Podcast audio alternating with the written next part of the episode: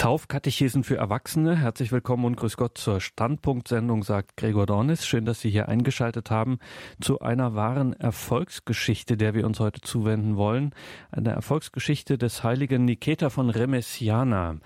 Wir sind zu Gast bei Frau Dr. Alina Sorociano in Berlin. Sie hat diesen heiligen zu neuem Leben erweckt, kann man sagen, wieder ins Gedächtnis gerufen. Und diese spannende Erfolgsgeschichte wollen wir Ihnen einfach nicht vorenthalten. Heute am 22. Juni des Jahres 2014, 22. Juni, dem Gedenktag des heiligen Niketa.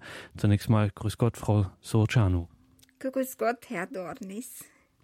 Danke, dass wir hier sein dürfen. Äh, Frau Dr. Sorociano, Sie sind in Arad in Rumänien geboren. Sie haben in den 70er Jahren Geschichte mit dem Schwerpunkt provinzialrömische Archäologie studiert, haben dann Rumänien äh, verlassen. Seit 1990 sind sie in Berlin und hier in Berlin haben sie in den 90er Jahren an der FU, an der Freien Universität katholische Theologie, klassische Archäologie und alte Geschichte studiert und haben sich an eine Doktorarbeit gemacht. Im Jahre 1999 haben sie damit angefangen, über eben besagten heiligen Niketa von Remesiana mit dieser Arbeit sind sie dann auch promoviert worden und seit Juli 2013 gibt es diese Dissertation auch im Buchhandel im Peter Lang Verlag. Frau Dr. Sorocanu, ich bin mir sicher, 99,5 Prozent derjenigen, die uns jetzt hören, und auch ich zähle mich in einer gewissen Hinsicht dazu, wissen nicht, wer dieser Heilige ist. Und Sie haben sich daran gemacht, über ihn eine Doktorarbeit zu erarbeiten, zu verfassen. Wie kommt man zu diesem Thema? Wie kommt man auf so einen Menschen? Äh, die Idee kam von Professor Fiedrovic, bei dem ich an der Freien Universität äh, Patristik hatte. Äh, er hat mir gesagt, ich soll einfach ein bisschen die Fachliteratur durchblättern. Es gibt ein Heiliger, mit dem man sich nicht so intensiv beschäftigt hat. Äh, da bin ich später zu meinem Doktorvater gegangen und als ich ihm das erzählte, sagte er mir, äh, wunderbar, Frau Sorocano, machen Sie diesen Mann wieder lebendig. Und das haben Sie auch gemacht. Wer war das? Was war das für eine Niketa von Remessiana? Äh, Niketa von Remessiana, der Heilige des heutigen Tages, gehört nicht zu den sehr bekannten heiligen Männern der Spätantike. Zeitgenosse einiger berühmten Kirchenväter wie Augustinus, Hieronymus, Ambrosius oder Chrysostomos ist er wie auch andere heilige Männer der damaligen Zeit in gewisser Weise von den Großen überschattet worden. Auch wenn nicht so bekannt wie die oben genannten Autoren, dennoch nennt ihn der Jesuit Carmelo Granado im Vorwort der spanischen Übersetzung seiner Schriften un autor privilegiado, ein privilegierter Autor, denn nicht viele von den Heiligen zweiten Rangs, de segunda fila, genossen in der Antike dasselbe Ansehen, das Niketa genoss. Geboren wurde Niketa gegen 340 nach Christus. Die letzten Informationen über ihn zu seiner Lebzeit stammen aus dem Jahre 414, also vor genau 1600 Jahren. Als lateinischer Autor verfasste er Katechesen für die Taufkandidaten, die auch später wegen der einfachen und klaren theologischen Sprache sehr geschätzt und immer wieder erwähnt und sogar verwendet waren und, wie wir später sehen werden, auch heute noch Verwendung finden. Über Jahrhunderte mit anderen gleichnamigen Kirchenmännern verwechselt wurde Nikita von Remesiana erst zu Beginn des 20. Jahrhunderts wiederentdeckt und seine Schriften wurden unter seinem Namen zum ersten Mal 1905 in einer kritischen Edition von Andrew Byrne veröffentlicht. Er war ein sehr populärer Mann, sagen Sie, sehr bekannt, bekannter als manche andere und trotzdem geriet er in Vergessenheit. Äh, wie kam das? Wie konnte das passieren? Ja, dadurch, dass er sich mit Katechesen für Erwachsene beschäftigt hat, hatten seine Schriften nur eine Weile, fanden sie nur eine Weile Verwendung.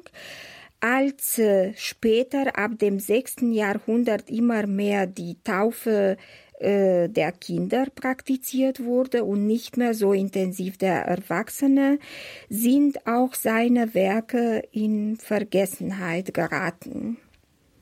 Frau Dr. Sorocciano, wenn man sich so lange und so intensiv mit einer Person beschäftigt, dann wächst die einem irgendwie ans Herz. Sie wird einem vertraut, auch wenn man nur aus Quellen und aus vielleicht auch dünnen Überlieferungen davon erfährt. Ist Ihnen dieser Heilige auch besonders ans Herz gewachsen, beziehungsweise was fasziniert Sie am meisten an ihm? Ich fand wirklich seine Schriften sehr schön, dadurch, dass die in dieser einfachen Sprache verfasst wurden. Da versteht man auch als äh, Anfänger sozusagen äh, im Glauben viel besser die ganz tiefen Mysterien, die bei anderen Kirchenvätern vielleicht ein bisschen komplizierter aus ausgedruckt sind. Auch seine Wirkungsstätte hat mich richtig fasziniert, und zwar Remessiana. Darauf müssen wir zu sprechen kommen. Das war ein Bischofssitz. Es war sein Bischofssitz des heiligen Niketa. Was ist das für ein Ort? Wie müssen wir uns den vorstellen? Äh, dadurch, dass ich dort äh, zweimal zu Besuch war, äh, mit Hilfe der serbischen Kollegen, die wirklich wunderbar die zwei Studienreisen organisiert haben, kann ich auch ein bisschen detaillierter darüber sprechen. Civitas Remessiana befand sich in Dacia Mediterranea, eine römische Provinz in Illyricum, südlich der unteren Donau. Heute liegt, liegt fast die ganze antike Stadt als Ruinenfeld unter der modernen Ortschaft Bela Palanka im Westteil Serbiens, circa 30 Kilometer östlich von Nisch, auf dem linken Ufer des Flusses Nischava. Und was ist das für eine Gegend, für eine Landschaft? Die moderne Ortschaft ist auf ihrer West-Ost-Achse von der Straße durchschnitten, die von Nisch nach Pirot führt. Der Weg kreuzt sich in der Ortschaft mit der entlang des Flusses Koritnitschka aus dem Süden kommenden Route, die das Becken Bela Palanka mit dem südlichen Abschnitt der Morava verbindet. Weiter nach Norden über die Svrlischke-Gebirge hat der Ort entlang der Timoktales auch zum Donautal Zugang. Ja, ist eine wunderschön frische und erholsame Landschaft mit einem unglaublich gesunden Grün und mit netten, hilfsbereiten Menschen. In der Antike äh, befand sich Remessiana auf dem Weg äh, von Norditalien durch die Balkanhalbinsel nach Konstantinopel und war, dieser Weg war unter der Bezeichnung Via Militaris bekannt. Heute kann man in Bella Palanca nur noch einen Teil der Fundamente der spätantiken Basilika sehen, und zwar innerhalb der Mauer der antiken Stadt. Diese Basilika diente ursprünglich zivilen Zwecken und wurde vermutlich in der zweiten Hälfte des vierten Jahrhunderts zu einer christlichen Basilika umfunktioniert. Es ist anzunehmen, dass sie von Niketa als Bischofskirche benutzt wurde. In der zweiten Hälfte des vierten Jahrhunderts zur Basilika umfunktioniert und dann später war sie die Bischofskirche von Davon ist auszugehen, sagen Sie, des heiligen Niketa. Wie hat man denn in dieser Zeit, in dieser Gegend damals gelebt? Äh, so wie auch von den serbischen Archäologen bestätigt wurde, gehörte Remessiana in der Spätantike, das heißt im vierten, fünften Jahrhundert, mit den circa 2000 Einwohnern zu den kleinen Städten, wie sich die Ortschaft entwickelt hat, ist nicht sehr klar. eine Theorie wäre, dass dort ursprünglich ein römisches Lager existierte, von dem auch die späteren architektonischen Grundstrukturen erhalten geblieben sind, die Festungsmauer und die Hauptstraßen. Die andere Variante wäre, dass die Stadt erst zu Beginn des vierten Jahrhunderts entsteht und erst dann mit den imposanten Festungsmauern, die man teilweise auch heute noch betrachten kann, umgeben wurde. Selbstverständlich hat die kleine Stadt wie jede römische Stadt ein Forum und eine Basilika. Am Rande der Stadt befand sich eine Villa Rustica oder eine Mansio, eine Art Herberge für diejenigen, die unterwegs waren. Und auch außerhalb der Mauer befanden sich die Nekropolen, also die Friedhöfe der Stadt. Infolge der bisherigen Untersuchungen kann festgestellt werden, dass im vierten Jahrhundert Remessiana einen verhältnismäßig raschen Aufschwung erlebt hat. Mindestens zum Teil lässt sich diese Entwicklung einerseits mit einer gewissen wirtschaftlichen Blütezeit der Region verknüpfen, die vor allem dem in der Nähe ausgeübten Bergbau zu verdanken ist. Andererseits spielte auch die große Konzentration an Truppen in der unmittelbaren Nähe von Remesiana eine wichtige Rolle für die Entfaltung dieser Civitas.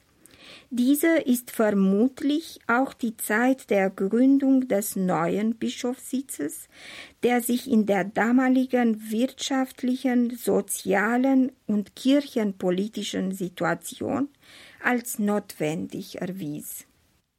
Eine der Hauptquellen für das Leben und die Überlieferung über den heiligen Niketa ist Paulinus von Nola. Ja, die relativ wenigen Informationen zu Niketas Tätigkeit stammen tatsächlich vor allem aus der Feder des heiligen Paulinus von Nola, dessen übrigens auch am heutigen Tag gedacht wird.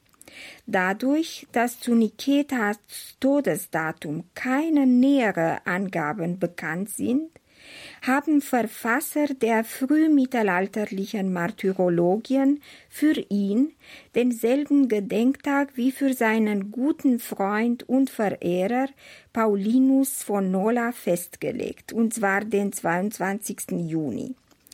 Paulinus Pontius Meropius, 354 in Burdigala, heute Bordeaux geboren, war ein Schüler des Dichters Ausonius und Statthalter Consularis von Kampanien.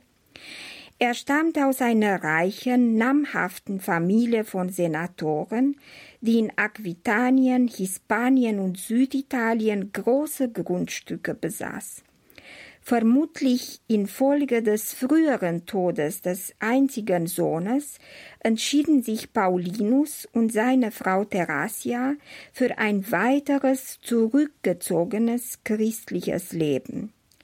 Rund um 390 verließen sie Barcelona und zogen nach Kampanien, wo sie sich in der Nähe des Grabes des heiligen Felix von Nola niederließen. Als großer Verehrer des heiligen Felix führte Paulinus in Kimitile bei Nola, circa 20 Kilometer nordöstlich von Neapel gelegen, ein grandioses Bauprogramm durch, in dem er die ursprüngliche Pilgerstätte großzügig ausbauen ließ. Scharen von Pilger sammelten sich jedes Jahr am 14. Januar zum Gedenktag des heiligen Felix zum Natalicium. Sie kamen von überall aus dem ganzen römischen Reich, so wie wir aus den zahlreichen Gedichten und Briefen des Paulinus erfahren. Somit wurde Nola ein unglaublich wichtiger Pilgerort, ein Zentrum der Kommunikation, so wie ihn Sigrid Mraczek in ihrer Monographie nennt. Es ist nicht übertrieben, wenn man sagt, dass Nola aus diesem Gesichtspunkt fast eine Art Konkurrenz zu Rom wurde. Und auch wenn nicht all die berühmten Kirchenväter und heiligen Männer der Zeit nach Nola reisen konnten, so standen sie wenigstens im brieflichen Kontakt mit Paulinus, dem eifrigen Briefschreiber. So befanden sich unter seinen Briefpartner Sulpicius Severus, der Autor der berühmten Vita des heiligen Martin von Tours, dann Augustinus, Hieronymus, Victricius von Rouen, Alypius, Bischof von Tagaste und Augustinus enger Freund, um hier nur einige zu nennen. Aber auch unter den Besuchern befanden sich namhafte Christen, unter anderem der damalige Papst Damasus, Melania die Ältere, Melania die Jüngere mit ihrem Mann Pinianus und auch unser Niketa von Remesiana. Es ist zu vermuten, dass auch für Niketa diese Gelegenheiten sehr fruchtbar waren. Denn so konnte auch er, aus einer entfernten Provinz des römischen Reiches stammend, Kontakte knüpfen, direkt oder indirekt, mit berühmten Kirchenmännern und Frauen des vierten und fünften Jahrhunderts. Mindestens zweimal besuchte Niketa die Pilgerstätte des heiligen Felix in Nola und damit selbstverständlich auch Paulinus, deren Bauherr und zukünftigen Bischof. Diese Besuche verursachten vermutlich solche unvergessliche Eindrücke, dass Paulinus im Jahre 400 ein Abschied- und Geleitgedicht, ein sogenanntes Propemptikon verfasste, in dem er mit 85 Strophen Niketa auf dem Rückweg von Nola nach Remesiana begleitete. Schon gehst du fort und lässt uns davoneilend zurück, uns, die du indessen nur nach der Gegend verlässt, da wir künftig mit dir ohne Ende in geistiger Verbindung zusammen sein werden, Gehst du schon, weil das Land, das du bewohnst, dich längst aus der Ferne heimruft? Aber du bleibst auch hier zurück, heiliger Niketa, weil wir dich auch nach der Abreise mit dem Herzen festhalten. Außerdem erwähnt Paulinus den heiligen Niketa in einem Brief, den er im selben Jahr an Sulpicius Severus schrieb. Ich habe es nicht ertragen, Bruder, dass diese dich nicht kennt, damit sie die Gnade Gottes in dir vollkommener erkennt, habe ich dich ihr eher mit deinen als mit meinen Worten zugänglich gemacht. Ich selbst habe ihr nämlich unseren Martin vorgelesen, sie ist sehr an solchen Geschichtswerken interessiert. Auf diese Weise habe ich dich auch dem ehrwürdigen und hochgelehrten Bischof Niketas bekannt gemacht, der aus Dakien gekommen war und von den Römern verdientermaßen bewundert wird und sehr vielen Heiligen Gottes. Als Niketa der seltsame Besucher endlich Nola erreichte, schien es Paulinus sehr wichtig zu sein, nicht nur über brisante kirchenpolitische Angelegenheiten in Illyricum zu diskutieren, sondern dem Bischof auch die im Sommer des Jahres 397 erschienene Martinsvita des Sulpicius Severus zu zeigen, wie er ausdrücklich ein paar Monate später im genannten Brief mit berechtigtem Stolz erwähnte denn Paulinus hatte nicht oft Gelegenheit, mit Bischöfen aus solch entfernten Regionen des Imperiums ins Gespräch zu kommen. Deswegen durfte der Nolaner diese besonders günstige Gelegenheit nicht verpassen, konnte doch der Bischof aus Remesiana die Vita Sancti Martini in Illyricum weiter verbreiten.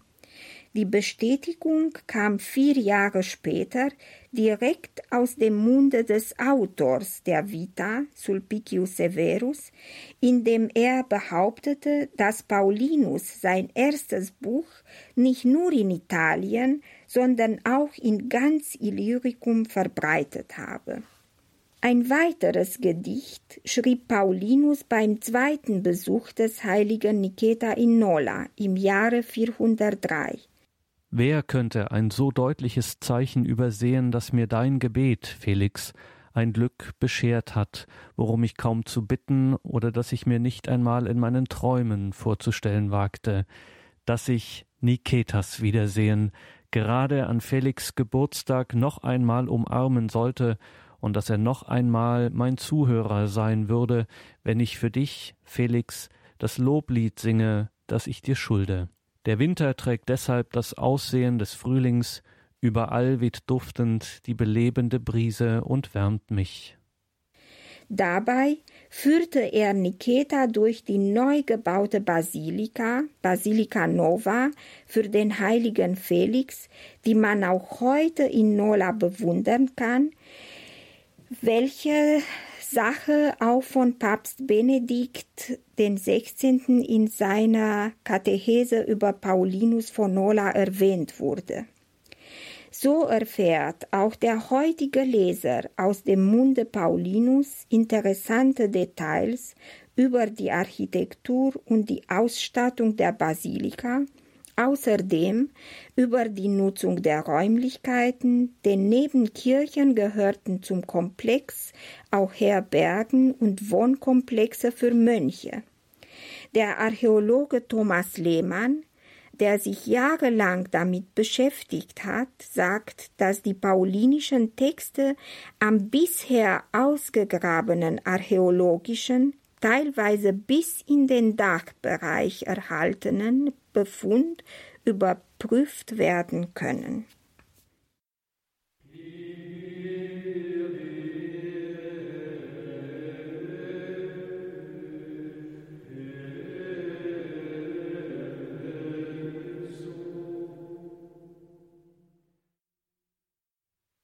Standpunkt bei Radio Horeb. Es geht um die Erfolgsgeschichte des heiligen Niketa von Remesiana. Wir wollen auf seine Taufkatechesen für Erwachsene schauen, auf diesen Heiligen des vierten und fünften Jahrhunderts.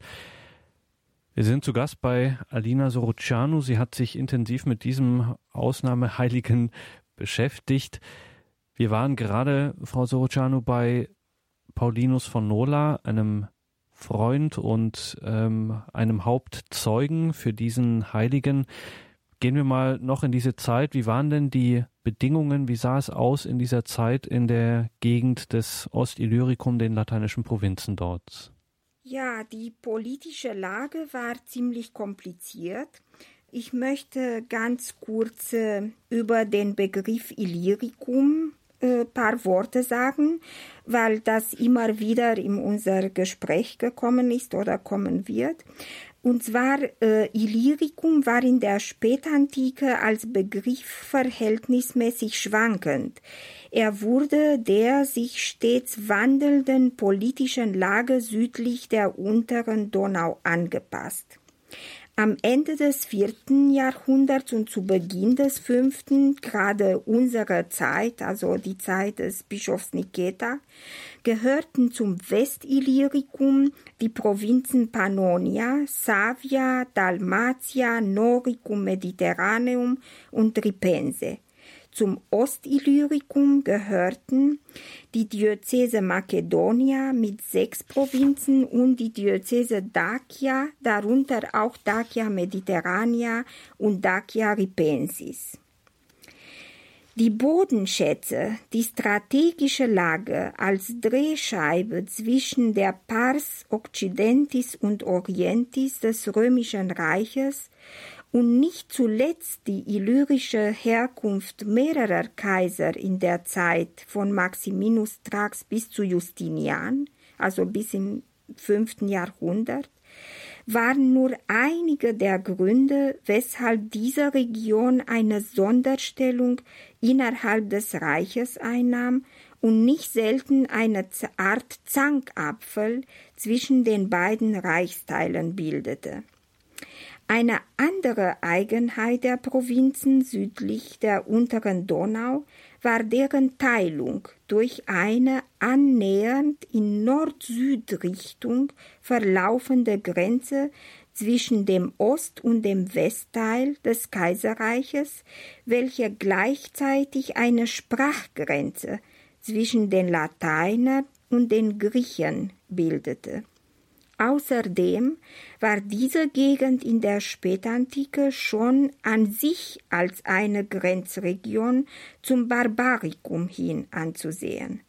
Dabei erwies sich die ganze illyrische Problematik nicht nur von politischen oder linguistischen Barrieren geprägt, sondern vielmehr von unterschiedlicher Gesinnung und Denkweise, wie der Zeitgenosse Gregor von Nazianz mit Feingefühl bemerkte. Es trennte weit stärker als Klima oder Entfernung der Glaube Osten und Westen. In der zweiten Hälfte des vierten Jahrhunderts führte die Schlacht bei Adrianopol im Jahre 378 zu einer Verschlechterung der Situation in Illyricum und zu einer noch tieferen Beeinträchtigung der Einheit des Imperiums. Allmählich verloren die Römer die Kontrolle über die Donaugrenze, die ein wahres Eingangstor für die Barbaren wurde. Dies ist die Lage, die Hieronymus in einem seiner Briefe von 396 beschrieb. Es sind jetzt zwanzig und mehr Jahre, dass zwischen Konstantinopel und den Jülichen Alpen täglich römisches Blut vergossen wird. Skythien, Thrakien, Makedonien, Dardanien, Dakien, Thessalien, Epirus, Dalmatien und ganz Pannonia werden von Gotten, Sarmaten, Quaden, Alanen, Hunen, Vandalen und Markomanen verehrt, geplündert, geraubt. Also man kann sich schon ein bisschen vorstellen, wie schlimm die Situation aussah. Genau wie sein Jugendfreund Hieronymus empfand auch der Kirchenhistoriker Rufinus um das Jahr 400, dass die Folgen der Schlacht bei Adrianopel immer noch nachwirkten. Sie sei in der Tat der Anfang des Übels für das römische Reich damals und für alle späteren Zeiten.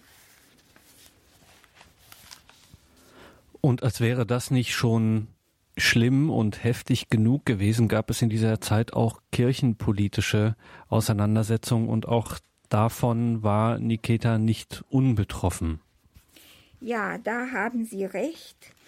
Äh, die kirchliche Situation äh, stand im engen Zusammenhang mit den vorher dargestellten politischen, wirtschaftlichen und sozialen Aspekten.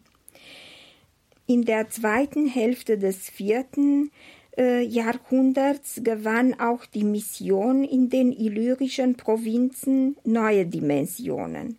Illyricum, einer der von den Barbaren angegriffen wie wir gerade gehört haben, wie auch von den innenpolitischen Spannungen zwischen den beiden Reichsteilen meist betroffenen Regionen, verspürte ebenso tiefgreifend die Nachwirkungen der Probleme, mit denen die Bischöfe konfrontiert waren.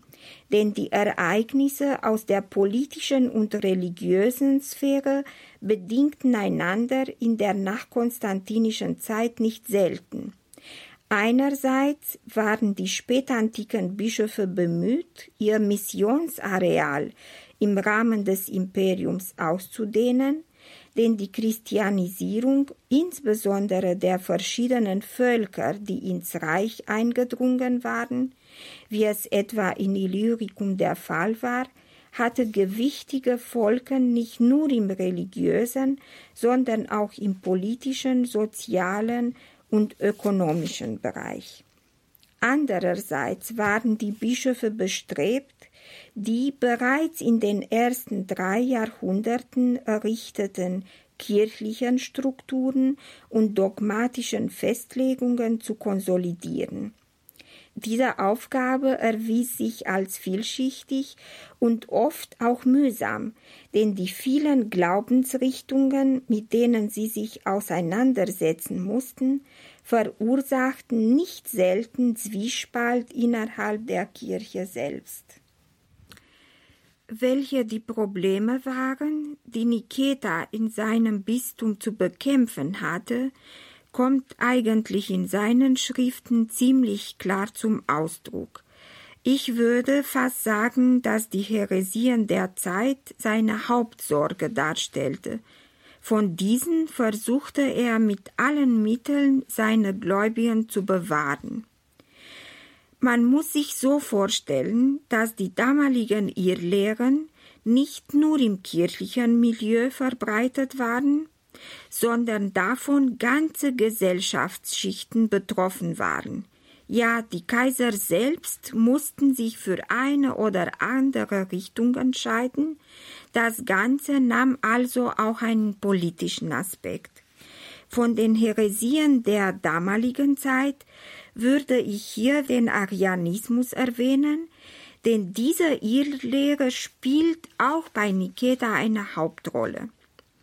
Obwohl 325 beim Konzil von Nikea theoretisch verurteilt, prägte die arianische Streit in massiver Weise das vierte Jahrhundert, besonders aber die Zeitspanne zwischen den zwei ersten ökumenischen Konzilien, Nikea und Konstantinopel, also zwischen 325 und 381.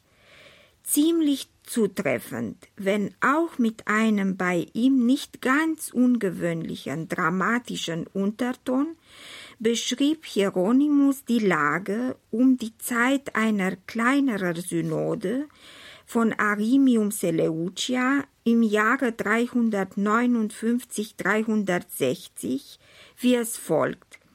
Der ganze Erdkreis seufzte auf und wunderte sich, dass er arianisch geworden sei.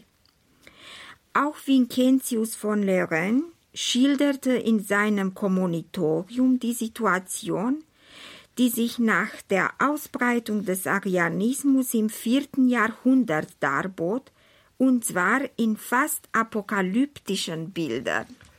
Darf ich Sie da kurz unterbrechen, weil wenn es so dramatisch war, was war eigentlich der Arianismus für eine Irrlehre? Warum hat es die damalige christliche Welt so erschüttert? Ja, ich denke, es waren auch religiöse Gründe, aber eben auch politische Gründe, weil sich auch die Kaiser dazu irgendwie hineingezogen fühlten. Äh, bei Niketa, also ich versuche mit den Worten Nik äh, von Niketa zu erklären, und zwar bei ihm wird die Irrlehre des Arius in einfachen Worten erklärt weil sein Auditorium, die Kompetentes, sollen das Phänomen schnell und klar verstehen. Sie sind vermutlich nicht besonders ausgebildet und deswegen benötigt der Bischof keine ausführlichen theologischen Spekulationen. Arius hat sich nicht mit den Worten des Evangeliums und mit den Predigten der Apostel zufrieden gegeben. Er hat auch nicht geglaubt, dass der Vater einen Sohn und der Sohn einen Vater hat. Der Unglückliche, sagt Niketa, geht noch weiter. Er verleugne den Vater, indem er meine, der Vater habe den Sohn nicht zeugen können. Und den Sohn verleugne er auch, denn er sei nicht vom Vater gezeugt worden er sei geschaffen worden, das heißt, er sei wie alle von Gott geschaffenen Kreaturen auch als Kreatur zu betrachten. Er sei nur aus Liebe Sohn genannt worden, nicht aber weil er der Sohn wäre. Und damit man nicht glauben solle, er sei wahrer Sohn des Vaters, habe Arius geschrieben, dass der Sohn nicht aus dem gleichen Wesen, Substanz, wie der Vater sei. Niketa erklärt weiter gegen diese Perversität, contra hanc perversitatem habe in Nikea eine Synode stattgefunden, auf der die Lehre des Arius aufgrund der Heiligen Schrift diskutiert worden sei. Die heiligen Väter des Konzils hätten dann das folgende Bekenntnis abgelegt. Geboren von dem Vater, das heißt aus demselben Wesen des Vaters, Gott von Gott, Licht vom Licht, wahrer Gott vom wahren Gott, gezeugt, nicht geschaffen, eines Wesens mit dem Vater. Ich komme jetzt aber zurück zu Vicentius von Leren und äh, um zu hören, wie er die Situation sah.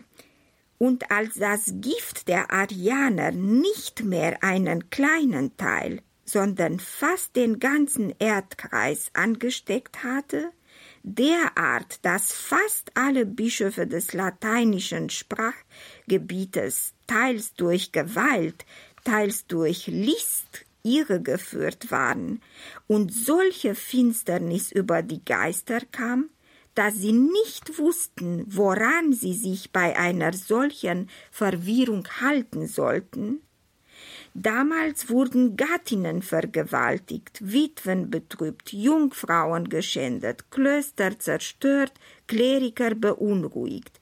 Priester in die Verbannung getrieben, mit Heiligen überfüllt die Zuchthäuser, Kerker und Bergwerke, von denen ein sehr großer Teil aus den Städten ausgestoßen und verjagt, unter wilden Tieren und Felsen durch Blöße, Hunger und Durst gequält wurden.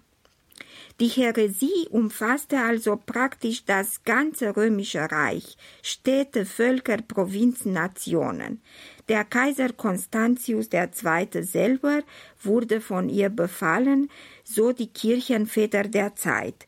Unter seinem Druck ließen sich die Teilnehmer an der Synode von Rimini 359 überreden und unterschrieben eine arianische Formel des Credos. Weiter verbreitete sich der Arianismus auch in anderen großen Zentren Italiens. So stand etwa Mediolanum, heute Mailand, bis zur Bischofswahl des Ambrosius unter der Leitung des arianischen Bischofs Auxentius 374. Ebenso unter arianischen Bischöfen befanden sich Parma, Neapolis, Centum Kelle. Fast alle Sitze der Donauprovinzen, also wo auch Niketa tätig war, waren nun ebenfalls mit arianischen Bischöfen besetzt. Unter diesen galt Sirmium, die Hauptstadt der illyrischen Präfektur, als Bollwerk des Arianismus. Erwähnenswert ist in diesem Sinne aber auch die Lage in Konstantinopel, wo der Bischofsstuhl fast 30 Jahre von 351 bis 380 mit kleinen Unterbrechungen von arianischen Bischöfen besetzt wurde. Nach seiner Abreise von Nola überquerte Niketa Apulia und folgte dabei einer geräumigen Straße, einer Via Spaziosa, bis zum Hafen Hydruntum, wo er sich einschiffte, um das Meer zu überqueren. Das erste Reiseziel war vermutlich Aulona, heute Vlora in Albanien, denn Dyrrachium, der andere in der Nähe gelegene Hafen, heute Dures in Albanien, erlitt infolge eines Erdbebens Mitte des vierten Jahrhunderts schwere Schäden und war dadurch kaum benutzbar. Von Aulona folgte Niketa der normalen Route der Via Egnatia durch Epirus bis nach Thessalonike. Weiter setzte er seine Reise auf dem Festland fort und nahm den Weg bis zum Philippi, dann Richtung Nordosten über Stobi und Skupi nach Dakien bis zu seiner bischöflichen Residenz Remessiana. Wenn man sich näher mit dem Gedicht von Paulinus befasst, dann überrascht es, wie nachdrücklich der Verfasser die übereilte Abreise des Bischofs aus Dakien mehrfach unterstreicht. Niketa verlässt Nola in Eile, denn sein Land ruft ihn von weiten heim. Der Bischof ist in seiner Heimatstadt erwünscht, sein Volk verlangt nach ihm Tag und Nacht. Aus diesem Grund soll er also seine Reise beschleunigen. Die Erklärung ist meines Erachtens wohl darin zu sehen, dass hier zwei Aspekte des Reiseziels einander nicht ausgeschlossen werden können. Einerseits sollte die Rückreise so schnell wie möglich, wie dargestellt, beendet werden. Die Fastenzeit nahte. Die Taufbewerber warteten dringend auf den Bischof, vor dem sie erscheinen sollten, um eine der aufregendsten Phasen ihres kirchlichen Lebens zu beginnen, die Vorbereitung auf die Taufe, auf die endgültige Aufnahme in die Gemeinschaft der Gläubigen. Andererseits war die kirchliche Lage in Illyricum nach der Teilung des Reiches im Jahre 395 von einer großen Vielschichtigkeit charakterisiert, welche sich auch in der päpstlichen Korrespondenz der genannten Zeit widerspiegelt. Die römischen Bischöfe waren bemüht, rasche Lösungen für die Verbindungen mit den illyrischen Bistümern zu finden, denn auch Konstantinopel erhob Ansprüche auf die neu gewonnenen lateinischen Provinzen Illyricums.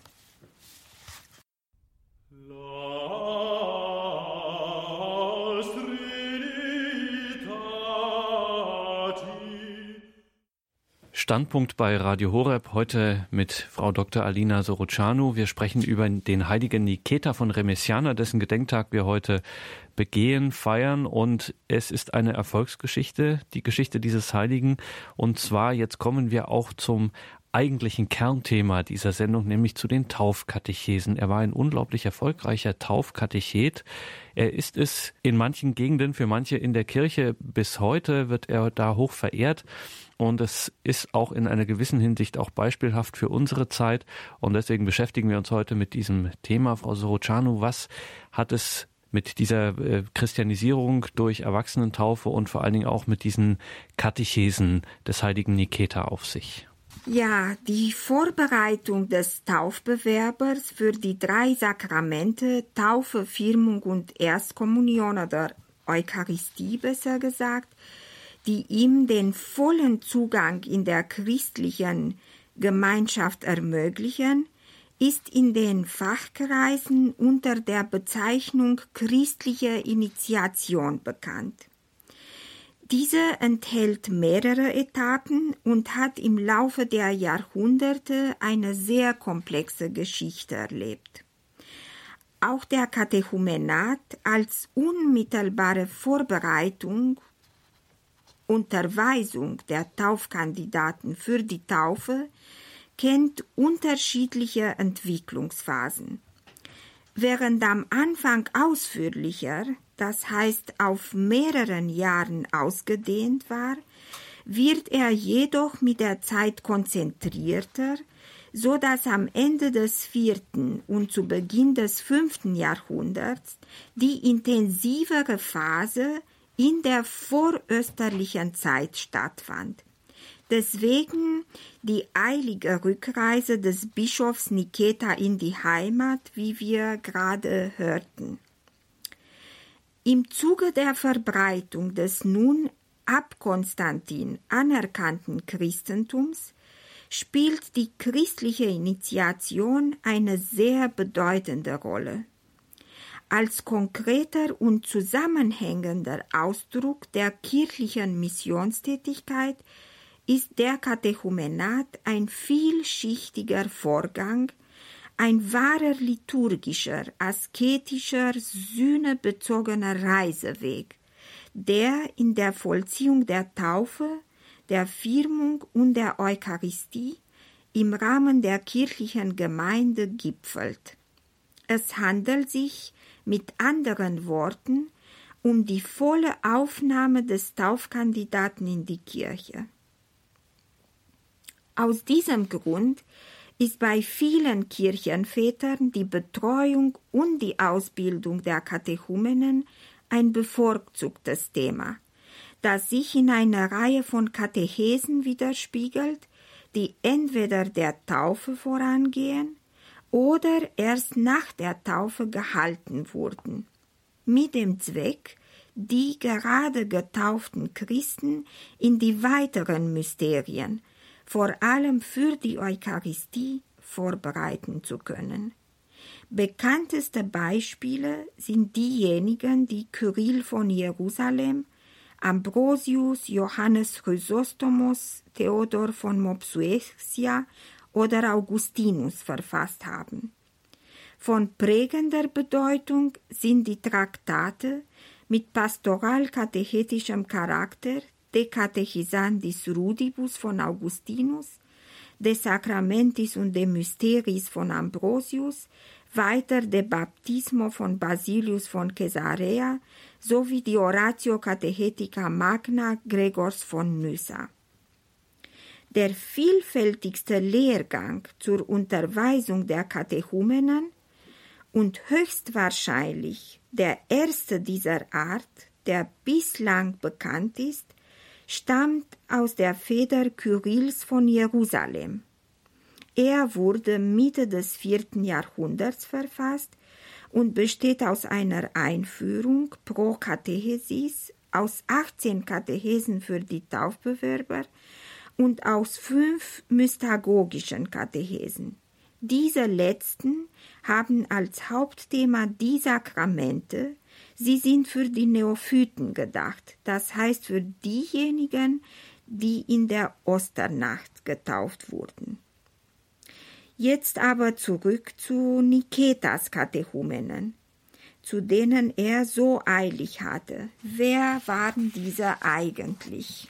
Ja, betrachtet man die äh, soziale und ethnische Zusammensetzung der Bevölkerung von Remessiana und Umgebung darf man feststellen, dass die religiösen Verhältnisse höchst unterschiedlich waren. Einerseits stammen die Katechumenen aus den traditionellen höheren römischen Schichten, das heißt, dass sie Verehrer eines spätantiken römischen Pantheons waren.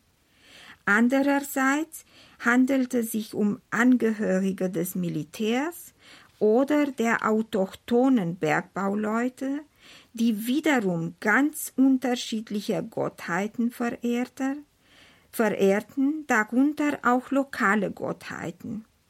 Nicht zu vergessen sind die Goten, die ihre eigenen Gottheiten von zu Hause mitgebracht hatten. Der Katechumene ist gleichsam einem Gast und den Gläubigen äh, benachbart nahe. Er lauscht von draußen die Mysterien, versteht aber nicht. Er erfährt die Gnade, erkennt sie aber nicht. Von nun, von nun fängt er an, sich Gläubiger zu nennen. Für diese Katechumenen hatte Niketa sechs kleine Bücher verfasst. Die kann man so fast eine Art Katechismus äh, benennen, die für die Taufbewerber gedacht wurden, die sich wirklich in der letzten Phase der christlichen Unterweisung befanden. Obwohl nicht gänzlich erhalten, von manchen sind nur Fragmente vorhanden, fällt auf, dass diese Art Katechismus, so wie er ungefähr 100 Jahre nach seiner Abfassung auch vom Bischof Gennadius von Marseille dargestellt wurde, eine gut konzipierte, logische innere Struktur besaß, die dem angekündigten Zweck in sehr geeigneter Weise entsprach. Das erste Büchlein, wie sich die Taufbewerber verhalten sollen, war für diejenigen geschrieben, die zur Gnade der Taufe zu gelangen begehren. Wie sie sich zu benehmen haben, das wollte Niketa in seinem ersten Buch den Täuflingen beibringen. Er erklärt, was es zu bedeuten hat, wenn sich ein Ungläubiger zu einem gläubigen Menschen, wenn ein Sünder zu einem Gerechten, ein Fremder zu einem Mitglied der christlichen Familie, ein Sklave zu einem freien Menschen wandelt. Dadurch versucht Niketa den Katechumenen beizubringen, welch kostbares Geschenk der Mensch durch den Glauben erhalten kann, an dessen Anfang gerade das Taufsakrament steht. Diejenigen, die sich vorbereiten, die Taufe zu empfangen, sollen über die grundlegenden Lehren des Glaubens geprüft werden, welche Lehren sogar die ungebildeten Seelen verstehen können und in ihrem Gedächtnis bewahren weil es eine großartige Angelegenheit ist, womit sie jetzt anfangen. Und erhaben ist es, was sie wünschen, denn Gott hat es ihnen eingegeben und hat sie dazu geraten. Kann es was Besseres als dieser Rat geben, dass der Mensch von einem Ungläubigen ein Gläubiger wird, von Sünder ein Gerechter, von Sklave ein freier Mensch, von einem Fremden ein Familienangehöriger, von Feind ein Freund Gottes. Letztendlich erneuert er sich nach dem Bild Gottes und wird sich anmelden als Erbe des Himmelreichs. Das ist, was der Glaube liefert, das ist, was die Taufe jedem Mensch bereitstellt, sei es frei oder Sklave, Mann oder Frau, reich oder arm, Römer oder Sklave.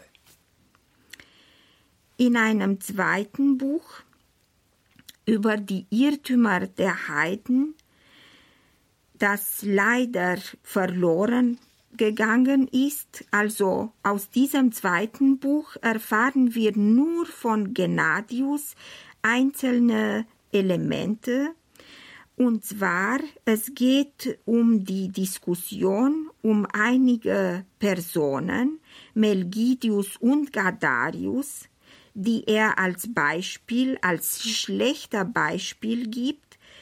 Diese beiden fast in äh, seiner Zeit, also in Niketas Zeit und vermutlich in der Gegend gelebt haben, äh, die waren ziemlich bekannt. Man kann sich sonst schwer vorstellen, dass der Bischof sich zwei völlig unbekannte Figuren als Beispiel ausgesucht hätte, denn in so einem Fall hätte die pädagogische Auswirkung nicht mehr das gewünschte Ziel erreichen können.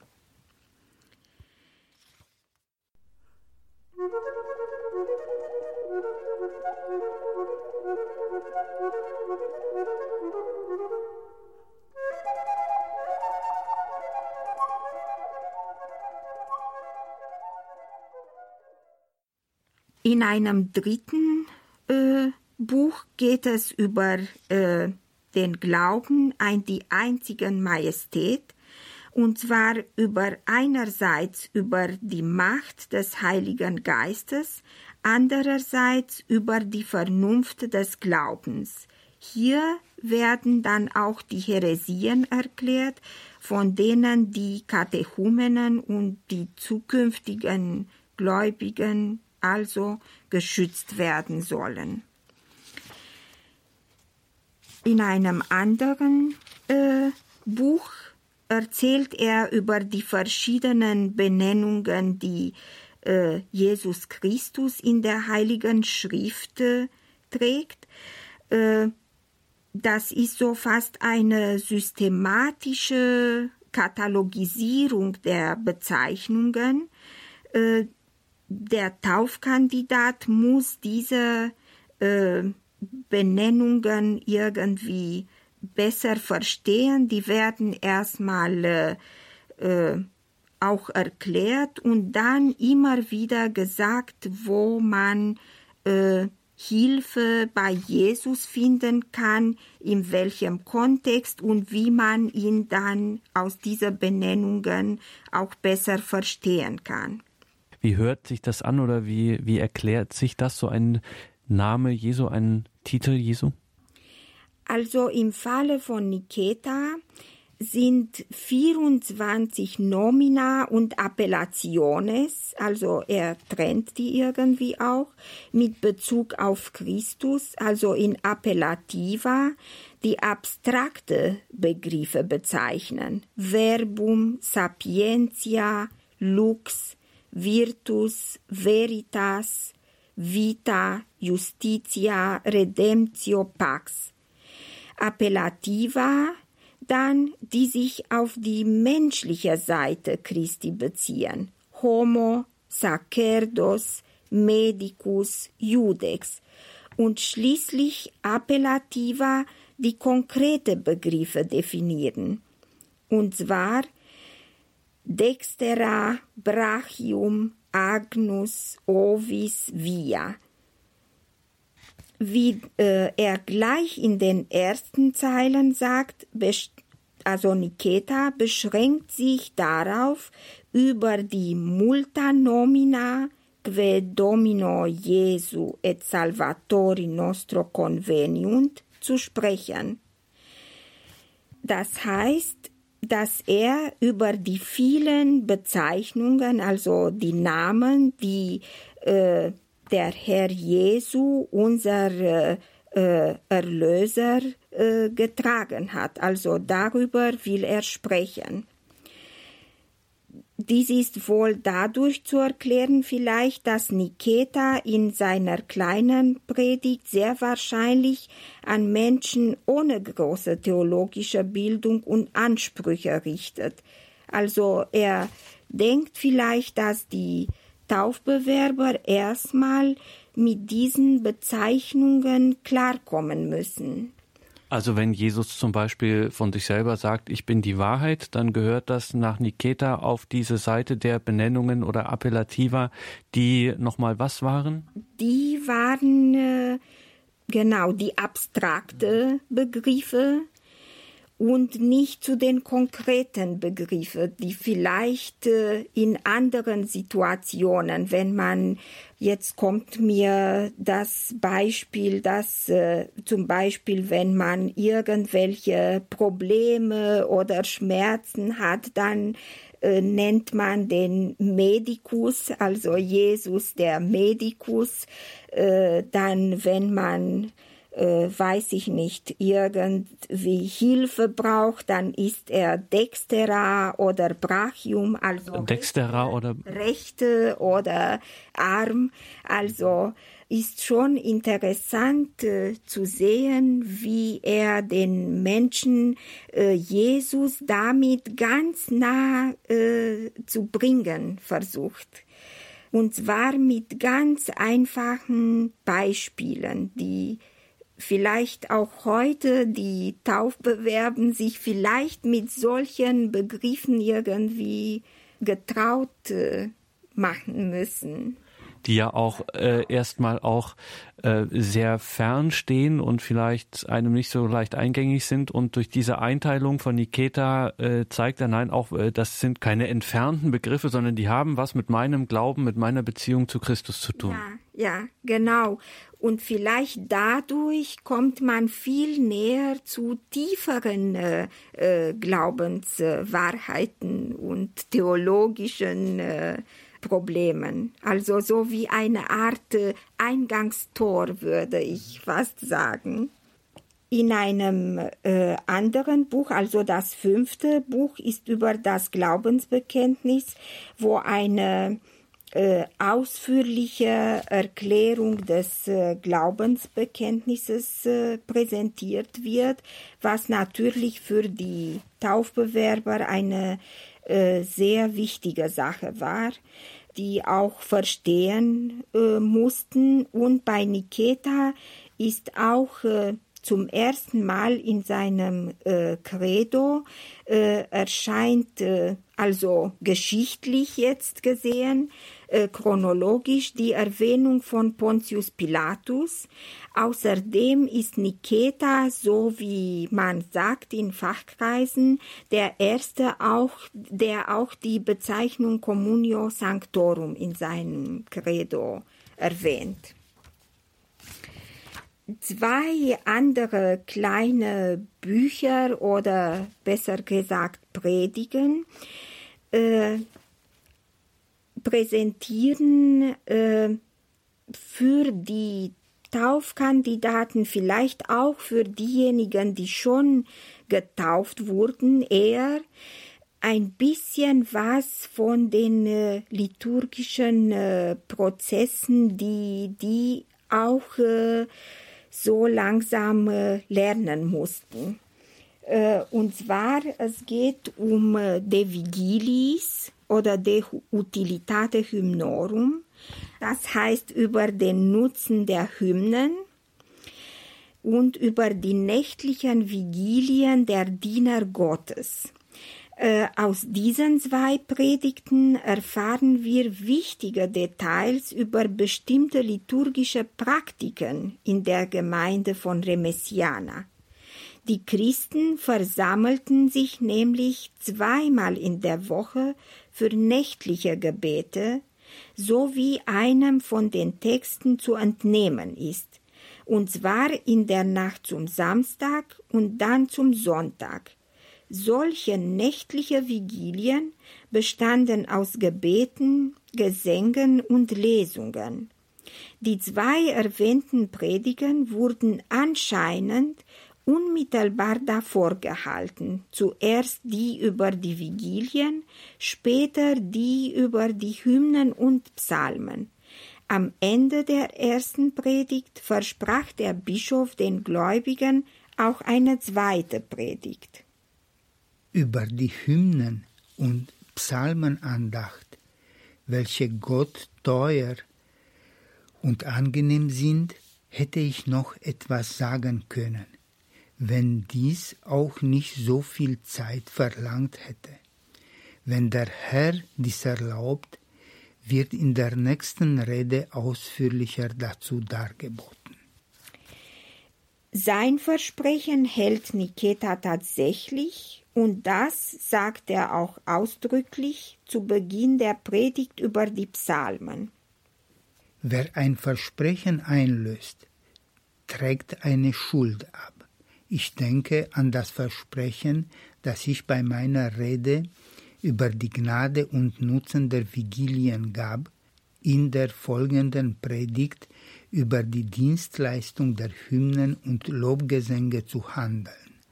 So Gott es gibt, soll jetzt diese Ansprache es erfüllen. Diese Predigt oder besser gesagt Rede oder Ansprache ist meiner Erachtens ein gutes Beispiel für Niketas Pädagogik, und zwar für die Art und Weise, in der er versteht, theologische Inhalte und liturgische Handhabungen den Gläubigen beizubringen. Zu Beginn spricht der Bischof über die Schönheit und gleichzeitig über die Bedeutung der Psalmen und Hymnen, ja des christlichen Gesangs. Weiter zeigt er, wie alt die Tradition dieser geistlichen Übung sei, und dafür gibt er konkrete Beispiele aus dem Alten und aus dem Neuen Testament, eine in all seinen Schriften verwendete Methode. Dazwischen aber, als eine Art Captatio Benevolentiae, schiebt Niketa eine Liste von Vorteilen für diejenigen, die das praktizieren oder praktizieren würden. Dabei fragt er rhetorisch Was findest du nicht in den Psalmen, das zum Nutzen, zur Erbauung und zum Trost jenen Standes, Geschlechtes und Alters dient? Und keiner wird von dieser Auflistung vergessen, wirklich keiner. Die Armen wie die Reichen und die Fremden, das Kind, der junge Mann, der Bejahrter, die Frau, die Witwe, der Weise, die Trauernden, die Frohen, die Zornmütigen und die Sünder. Für alle ist etwas dabei. Jeder findet für sich und für den gerade erlebten seelischen Zustand das Passende. Nachdem die Gläubigen über die Geschichte des christlichen Singens und über dessen Vorteile unterrichtet wurden, werden sie nun von ihrem Bischof zum Tat ermutigt. Aus diesen Gründen lasst uns Brüder nunmehr mit vollerer Zuversicht den Hymnendienst getreu vollziehen, in dem Glauben, dass wir von Gott eine überaus große Gnade erlangt haben. Uns ist es gestattet, mit so großen und so erhabenen Heiligen, ich sage mit Propheten und Märtyrern, des ewigen Gottes Wundertaten zu besingen. Laudate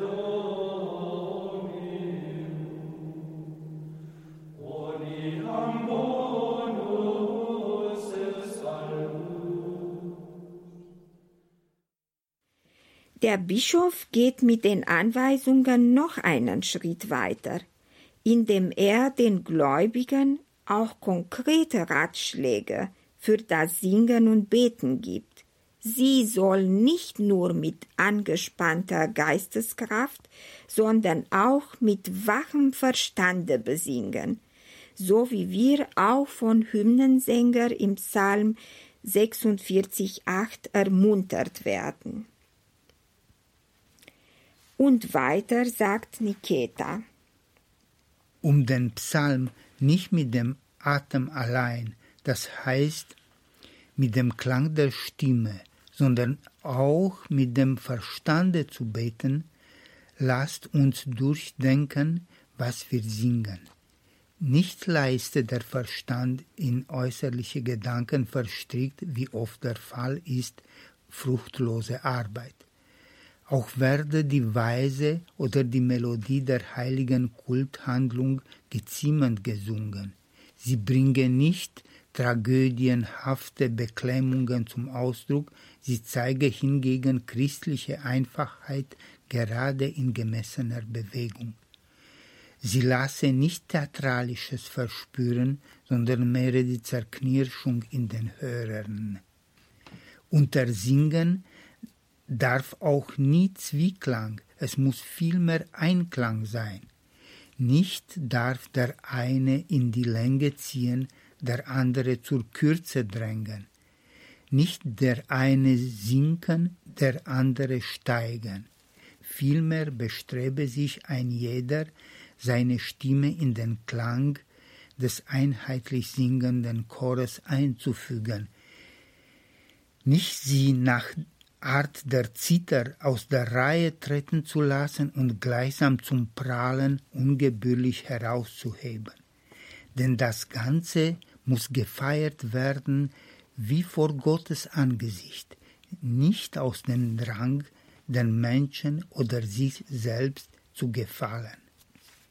Und wieder sollen die Gläubigen das gute Beispiel der Vorgänger folgen jener drei wahrlich selig zu preisenden Jünglinge, die wie aus einem Munde den Hymnus anstimmten. Damit spricht Niketa hier ein Thema an, das uns allen, liebe Zuhörer, auch nach 1600 Jahren so bekannt ist und das auch so menschlich klingt. Mangel an Konzentration, ja Zerstreuung beim Beten und Singen während des Gottesdienstes, wer kennt das nicht? Haben wir uns nicht schon so oft gefragt, was man dagegen tun kann? Niketas Lösung klingt einfach. Sie ist auch jedem zugänglich. Man soll immer auch mit dem Verstand dabei sein, und zwar ganz dabei.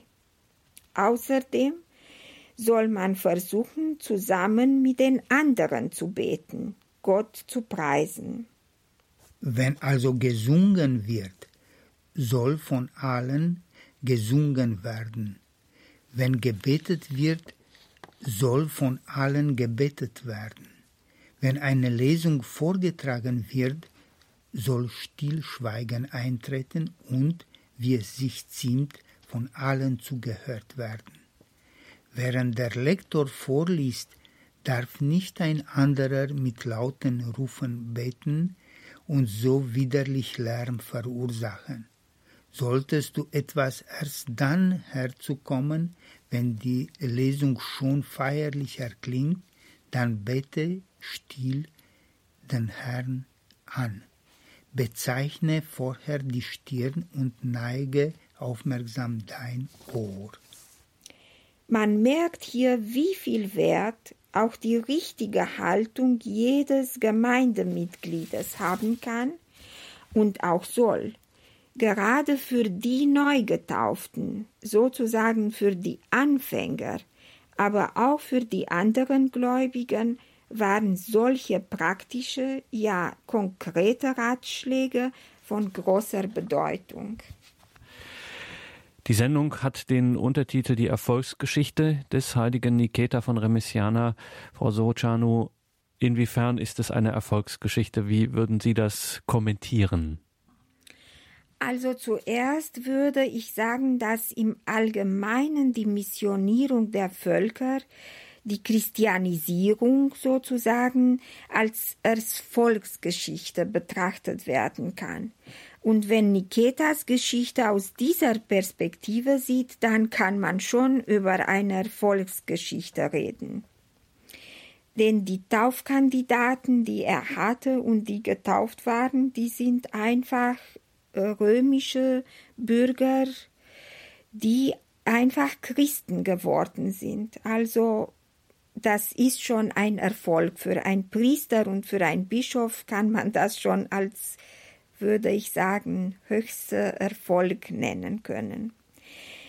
Ein anderer Aspekt in seinem Fall ist die Bewahrung der Latinität in einer Region, die, obwohl zum westlichen Christentum gehört hatte, nach 395, wie ich schon kurz erwähnt hatte, also nach der Teilung des Reiches, immer mehr zum Zankapfel zwischen Osten und Westen des römischen Reiches wurde und nach 395 eben zu Konstantinopel gehörte, also äh, rein äh, verwaltungsmäßig, sagen wir mal. Und dass es ihm gelungen ist, in diesem Bistum die Latinität zu bewahren, ist schon ein Erfolg. Dann kann man natürlich auch über Erfolg sprechen, wenn man äh, die Reise nach Rom und nach Nola, weil die beiden Reisen nach Nola mit Romreisen verbunden waren, so wie wir aus Paulinus äh, Brief an Sulpicius äh, hörten. Also äh, diese beiden Reisen können auch als äh, Erfolg betrachtet werden, äh, weil äh, vielleicht was der weltlichen Macht nicht gelungen ist, gewisse diplomatische Probleme, die gerade im Kampf zwischen Osten und Westen waren. Also diese Probleme sind vielleicht in kirchlichen Kreisen gelöst äh, worden. Und ich meine, Niketa ist äh, nicht ganz also diese Probleme waren ihm sowieso nicht fremd. Und ich denke, er hat dazu beigetragen, dass äh, die eine Institution, nämlich äh, das Vikariat in Thessalonik, was eine Art Repräsentanz Rom in Illyricum war äh, und die paar äh, Jahrhunderte auch funktioniert hat, dass diese Institution überhaupt zustande gekommen ist. Also Niketas Reisen haben gerade in dieser Zeit stattgefunden und ich denke, er hat dazu beigetragen, dass in Thessalonik tatsächlich ein Vikariat dann im Jahre 412 gegründet worden ist, wovon dann Rom irgendwie in Illyricum ein bisschen mehr Macht weiter ausüben konnte. Äh, Erfolg, ja, Erfolg kann man auch nennen, dass er äh, seine Werke, die er eben in dieser einfachen Sprache verfasst hat, dass diese Werke eben auch heute immer noch verwendet sind. Und zwar, äh, die äh, wurden auf Italienisch und Spanisch übersetzt im Verlag der Focolare äh, Città Nuova und die sind, so wie ich vermute, für pastoralen Zwecke äh, verwendet. Also ich habe die spanische Übersetzung und auch die italienische. Die spanische nennt sich auch Catecumenado de Adultos und ich denke, dass die sehr gut für, sagen wir mal, nicht nur für äh, Täuflinge, also für Taufkandidaten, ich würde sagen sogar für Firmenunterricht in bestimmten Fällen verwendet werden können. Also auch eine Anregung, vielleicht der eine oder die andere, vielleicht auch eine deutsche Übersetzung äh, anzufertigen dieses Erwachsenenkatechismus und ja, man kann es durchaus verwenden. Frau Soruciano, wir müssen noch auf einen Aspekt zu sprechen kommen, nämlich die Verehrung des heiligen Niketa von Remesiana. Ähm, verschiedene äh, Gegenden teilen sich diesen Heiligen und man möchte auf den ersten Blick gar nicht vermuten, dass jetzt ausgerechnet die oder äh, hier oder dort eher verehrt wird. Vielleicht könnt ihr uns dazu noch was sagen. Ja, also verehrt wird Niketa in Serbien natürlich auf dem heutigen Territorium äh, seines ehemaligen äh, Bistums. Interessanterweise wird er aber in Serbien nicht nur von äh, Serben äh, verehrt, sondern auch von einer rumänischen Gemeinde, die dort äh, in äh, Serbien existiert. Also es gibt sogar eine Kirche, die seinen Namen trägt und die ist die rumänische orthodoxe Gemeinde in Serbien in Malajnica.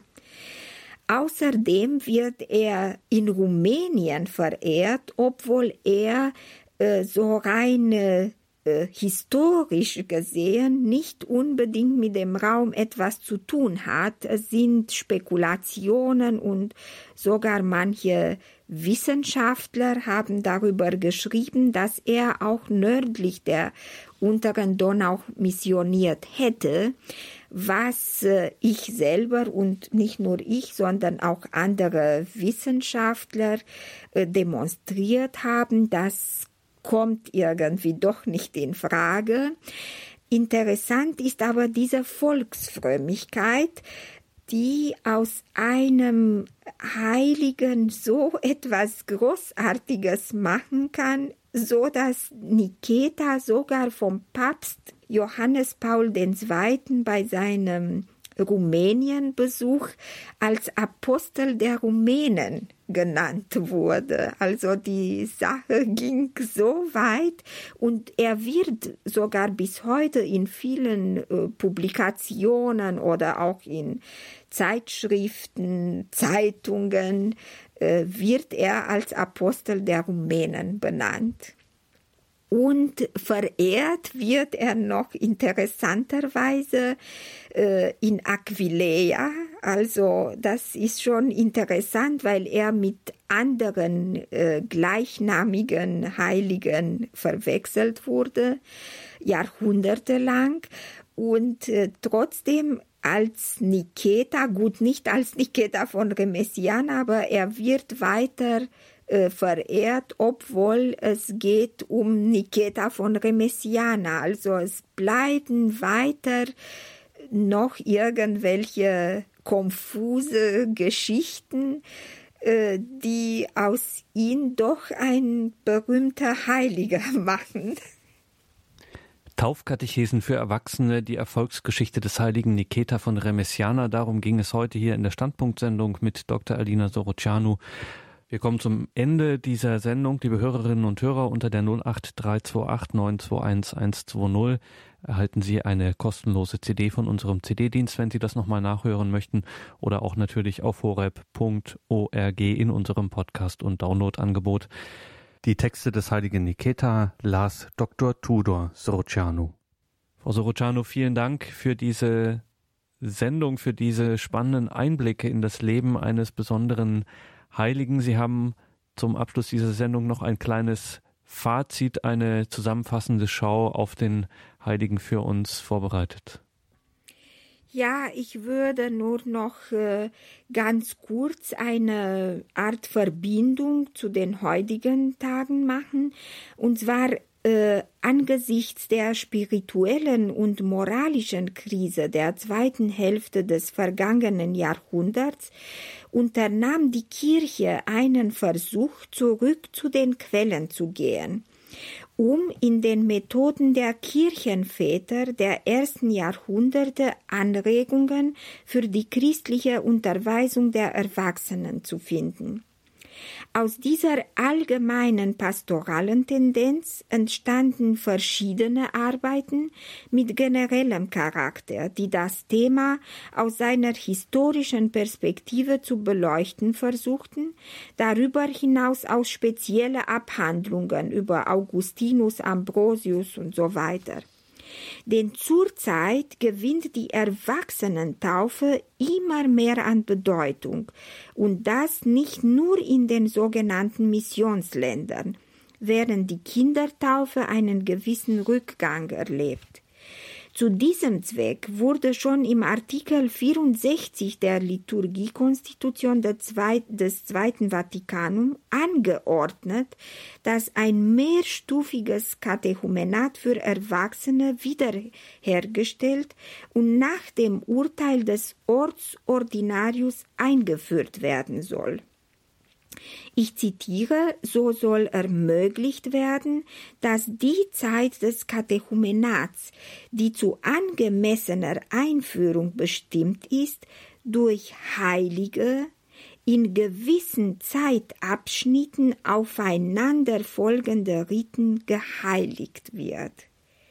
Damit ist auch die christliche Unterweisung der Erwachsenen, so wie sie in der Spätantike praktiziert wurde, als ein sehr geeignetes Beispiel für das heutige Katechumenat zu betrachten. Als Folge der vom Konzil angeordneten Erneuerung des Erwachsenenkatechumenat wurde am 6. Januar 1972 schon von der Gottesdienstkongregation der Ordo Initiationis Christiane Adultorum promulgiert.